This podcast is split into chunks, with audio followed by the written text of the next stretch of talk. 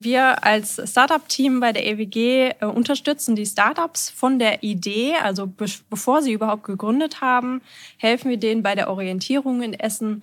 Was gibt es überhaupt für Angebote? Was gibt es auch für coole Coworking Spaces, die Sie gerade angesprochen haben, wo man sich ansiedeln kann? Ähm, was brauchen die Startups auch, um hier in Essen Fuß fassen zu können? Und ähm, vernetzen sie natürlich auch mit unserer starken Wirtschaft. Mit Essen spielt man nicht. Der Podcast mit Oberbürgermeister Thomas Kufen. Seine Gäste sind Essener Persönlichkeiten, die die Stadt durch wirtschaftliche Innovation, soziales Engagement oder herausragende sportliche Leistungen prägen.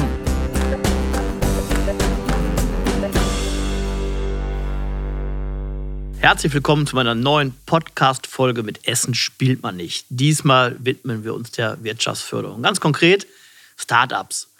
Und hier habe ich eingeladen Tabea Lersmacher von der Essener Wirtschaftsförderungsgesellschaft. Herzlich willkommen. Hallo, Herr Kufen. Erste Frage gleich frei raus. Was ist überhaupt ein Start-up-Unternehmen? Ja, das hängt so ein bisschen von der Definition ab. Wir haben uns da an der des Bundesverband Deutscher Startups orientiert. Das heißt, ein Unternehmen kann bis zu zehn Jahre am Markt sein und sollte ein potenziell wachsendes Geschäftsmodell haben.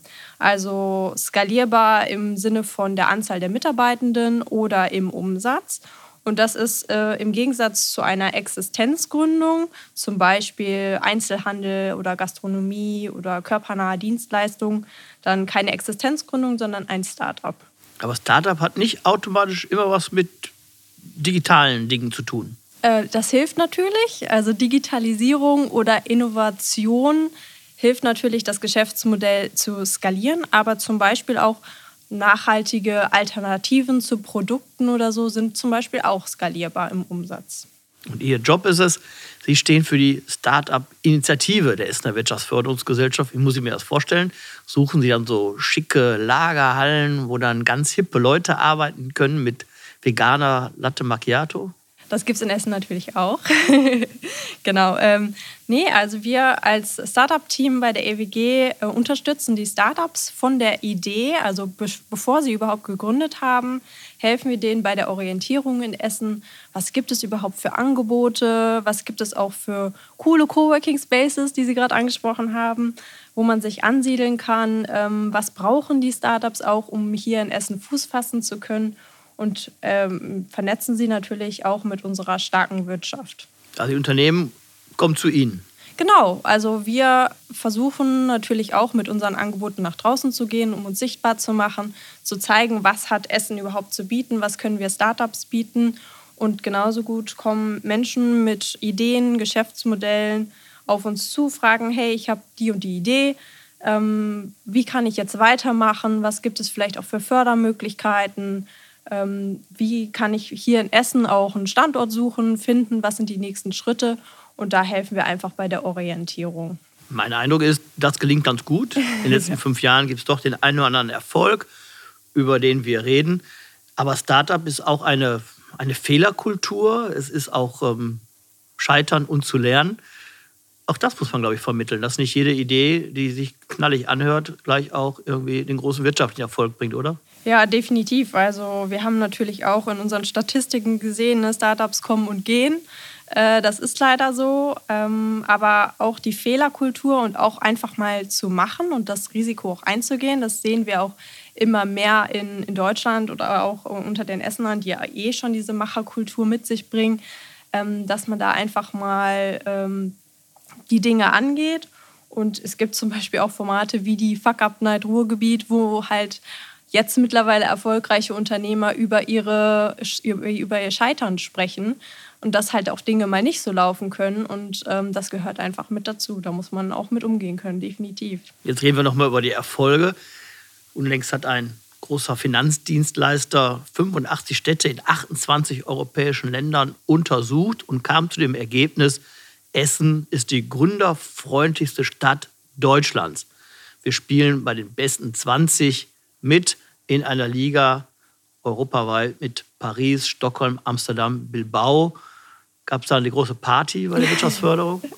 ja, definitiv ausschlaggebend war natürlich die Zahl der, der Dichte an Unternehmen hier in Essen, weil natürlich insbesondere Unternehmen, die mit anderen Unternehmen arbeiten, also im B2B-Bereich, Business to Business. Ähm, die haben hier natürlich einen super Standortvorteil mit den vielen Unternehmen und Mittelständlern, die auch sehr erfolgreich sind in Essen. Und wir haben jetzt auch in unseren, sag ich mal, eigenen Statistiken von 2018 mal angefangen, nach der am Anfang benannten Definition zu schauen, wie viele Startups haben wir hier überhaupt.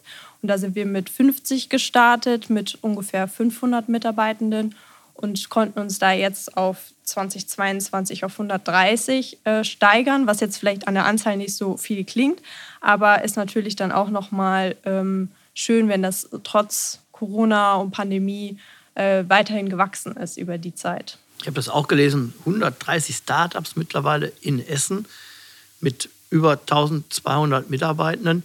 Was sind das für, für Jobs, für, für Arbeitsplätze? Ist das alles 450 Euro oder 520 zukünftig? Ähm, viele natürlich, die im Bereich Softwareentwicklung ähm, unterwegs sind, aber auch ähm, in den Bereichen IT, ähm, oder auch Finanzdienstleistungen, Versicherungen, Immobilien, die verschiedene Hintergründe auch mitbringen, aber wie wir auch schon am Anfang gesagt haben, oft auch einen digitalen Hintergrund einfach haben und sagen, ähm, die und die Branche, die ist noch nicht so digital aufgestellt, die kann man effizienter machen und da helfen dann die digitalen Tools, Plattformen zum Beispiel, Software oder Hardware, die da unterstützen kann oder auch ähm, digitale Dienstleistungen ganz einfach. Wenn man sich den Wirtschaftsstandort Essen anschaut, und das hat vor allen Dingen auch das Unternehmermedium die deutsche Wirtschaft getan, die kommen am Ende zu dem Fazit, dass Essen nach wie vor unter den Top 10 Standorten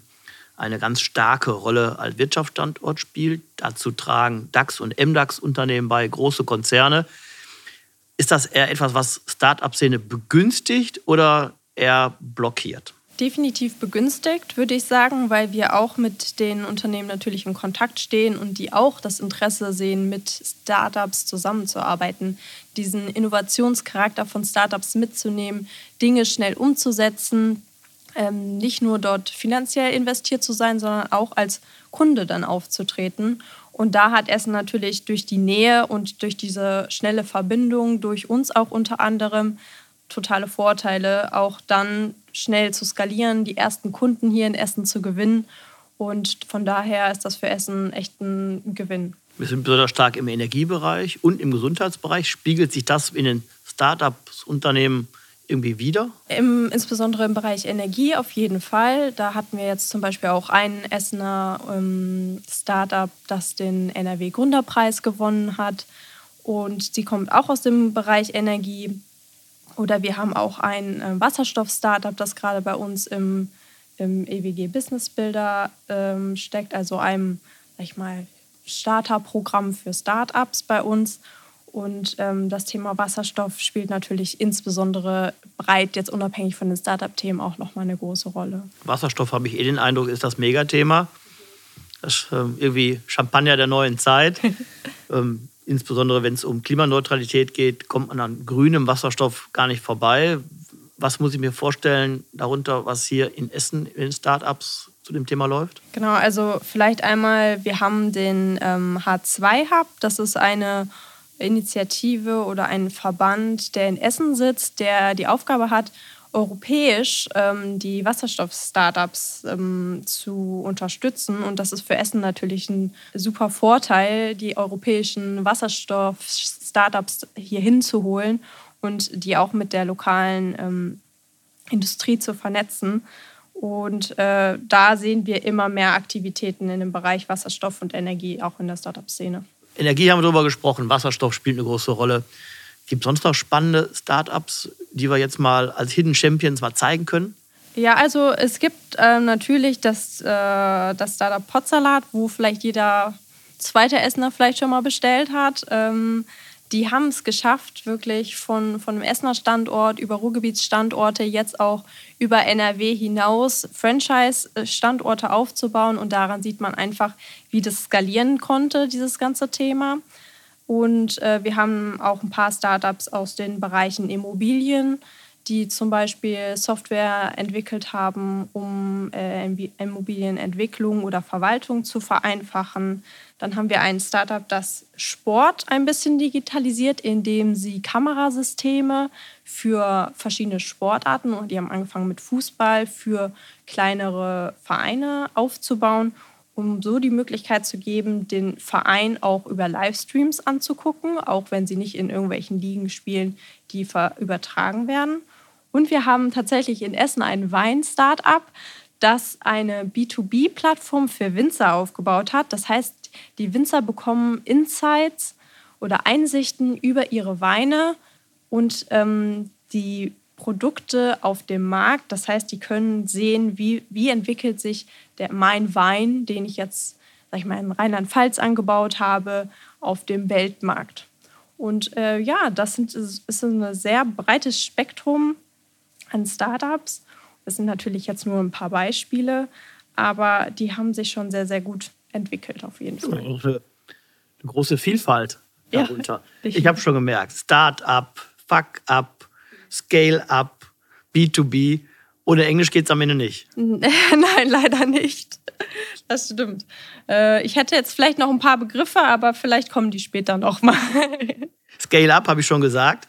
Die Essener Wirtschaftsförderungsgesellschaft arbeitet mit dem Titel Scale-up City. Was bedeutet das? Was steckt da für eine Strategie hinter?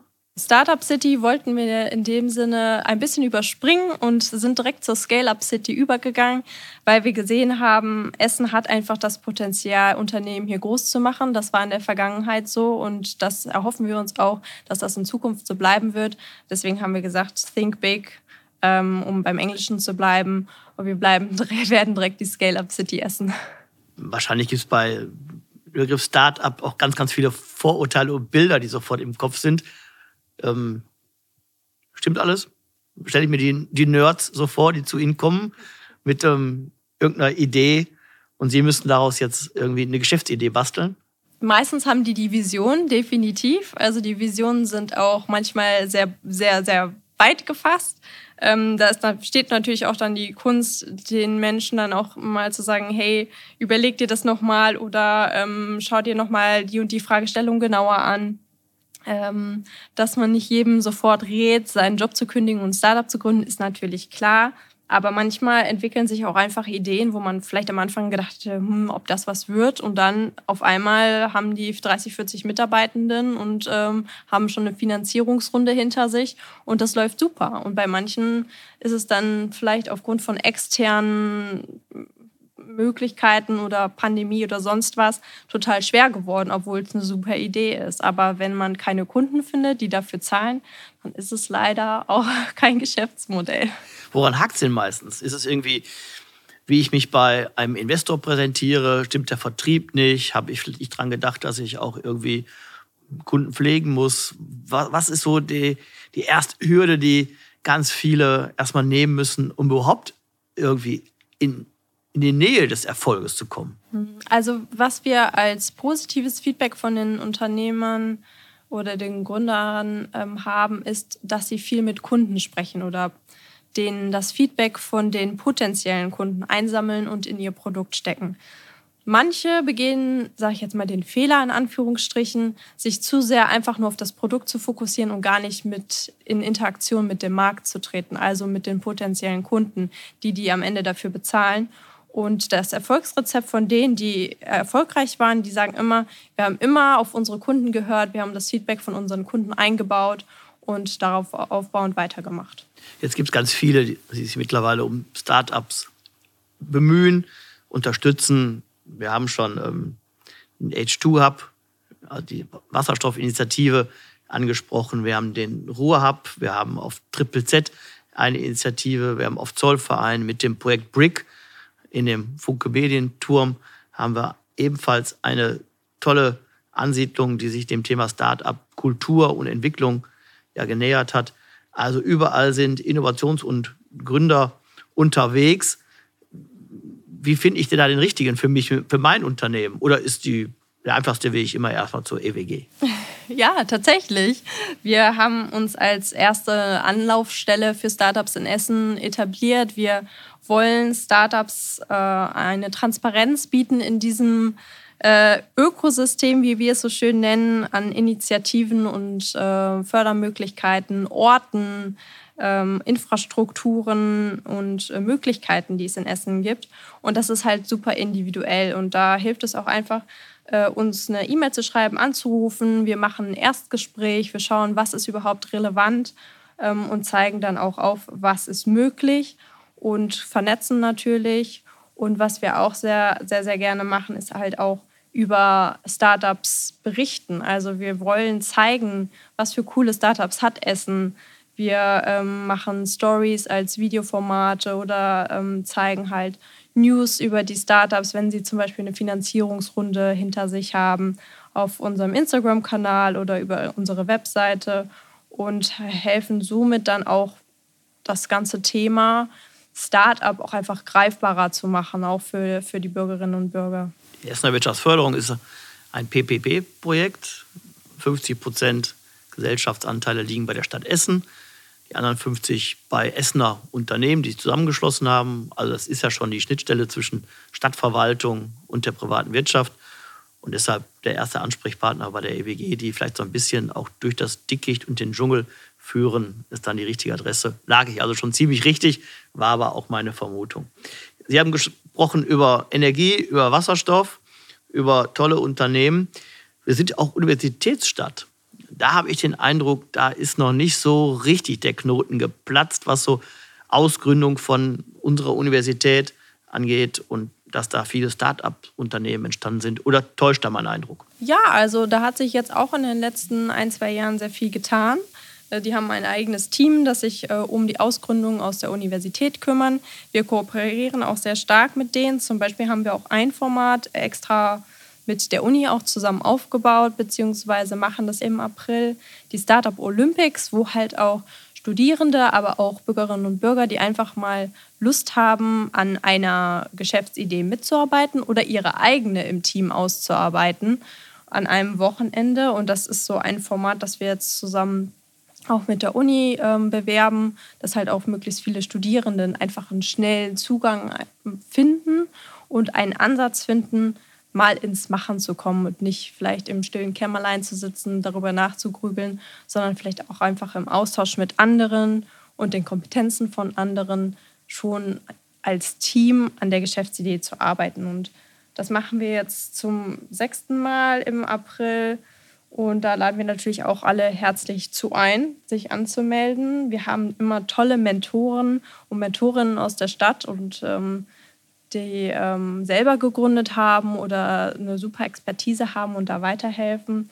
Und die Universität hat sich in dieser Hinsicht auch so weit weiterentwickelt, dass sie auch zum Beispiel den Studiengang Innopreneurship haben, also eine Kombination aus Innovation und Entrepreneurship, also Gründung im weitesten Sinne, wo man im Master dann auch einfach ein Unternehmen gründen kann. Zum Wachsen braucht man Kapital, Venture Capital ist das auch eine Aufgabe für die EWG? wir haben leider selber keinen Fonds, den, wir ausschütten können. Ähm, aber wir haben sehr viele äh, Fonds ähm, beziehungsweise auch äh, Institutionen in Essen, die sich hier angesiedelt haben über die letzten paar Jahre auch. Zum Beispiel der Gründerfonds Ruhr, ähm, der hier sitzt ähm, und auch weitere, auch von Unternehmen, die äh, ihre Fonds hier sitzen haben, die auch strategisch in Startups investieren. Und mit denen haben wir natürlich auch einen guter, guten Kontakt, zu denen wir dann auch immer wieder Startups dann vermitteln möchten. Vermitteln ist nochmal ein Stichwort. Ich habe das gelesen in der Vorbereitung. Die Essener Wirtschaftsförderung vermittelt nicht nur Investoren, sondern auch Zugänge ins Ausland. Das Thema Israel spielt eine ganz große Rolle. Das ist so ähm, Start-up-Mekka quasi, das, das Machen ähm, steht da im großen ähm, Vordergrund. Auch da gibt es Kontakte. Genau, ähm, wir waren auch schon mit Startup-Delegationen unter anderem in ähm, Tel Aviv, ist ja auch Partnerstadt von Essen, stehen da im regen Austausch, hatten schon eine Delegation aus Israel hier mit Startups, die aus dem Bereich ähm, Smart City kamen, also intelligente Stadt und ähm, haben die mit äh, Unternehmen und der Verwaltung auch hier vernetzt. Da kann man sich also einiges noch von abgucken, beziehungsweise auch von den Kooperationen profitieren. Ich glaube, man kann auch profitieren von der Start-up-Kultur und der Herangehensweise in Israel und gerade auch in unserer Partnerstadt Tel Aviv. Mir ist das noch sehr präsent, wenn jemand in, in Deutschland scheitert, vielleicht auch eine Insolvenz ähm, hinlegt, dann ist es gleich mit einem Makel verbunden, dass da jemand gescheitert ist und es nicht geschafft hat. In Israel ist es offenbar so, man schüttelt sich und sagt, okay, jetzt habe ich zumindest mal schon mal einen Weg gefunden, wie es nicht funktioniert. Und jetzt gehe ich den nächsten Weg. Aber es geht auch um Mut machen wahrscheinlich bei Start-up-Unternehmen. Definitiv. Und das wollen wir mit unserer Öffentlichkeitsarbeit natürlich auch weiter vorantreiben, dass man halt äh, die Ansprechpartner, die richtigen Ansprechpartner findet, um so dann auch die Leute, die halt weitermachen wollen, die gründen möchten, auch möglichst weit zu bringen und an die richtigen Menschen hier äh, in Essen und im Ruhrgebiet zu vermitteln. Und äh, Mut machen, ja, das, das äh, wollen wir auf jeden Fall mit unseren Angeboten und unterstützen da, soweit es geht. Wohl erstmal Hand aufs Herz. Auch schon mal selber dran gedacht, ein Unternehmen zu gründen?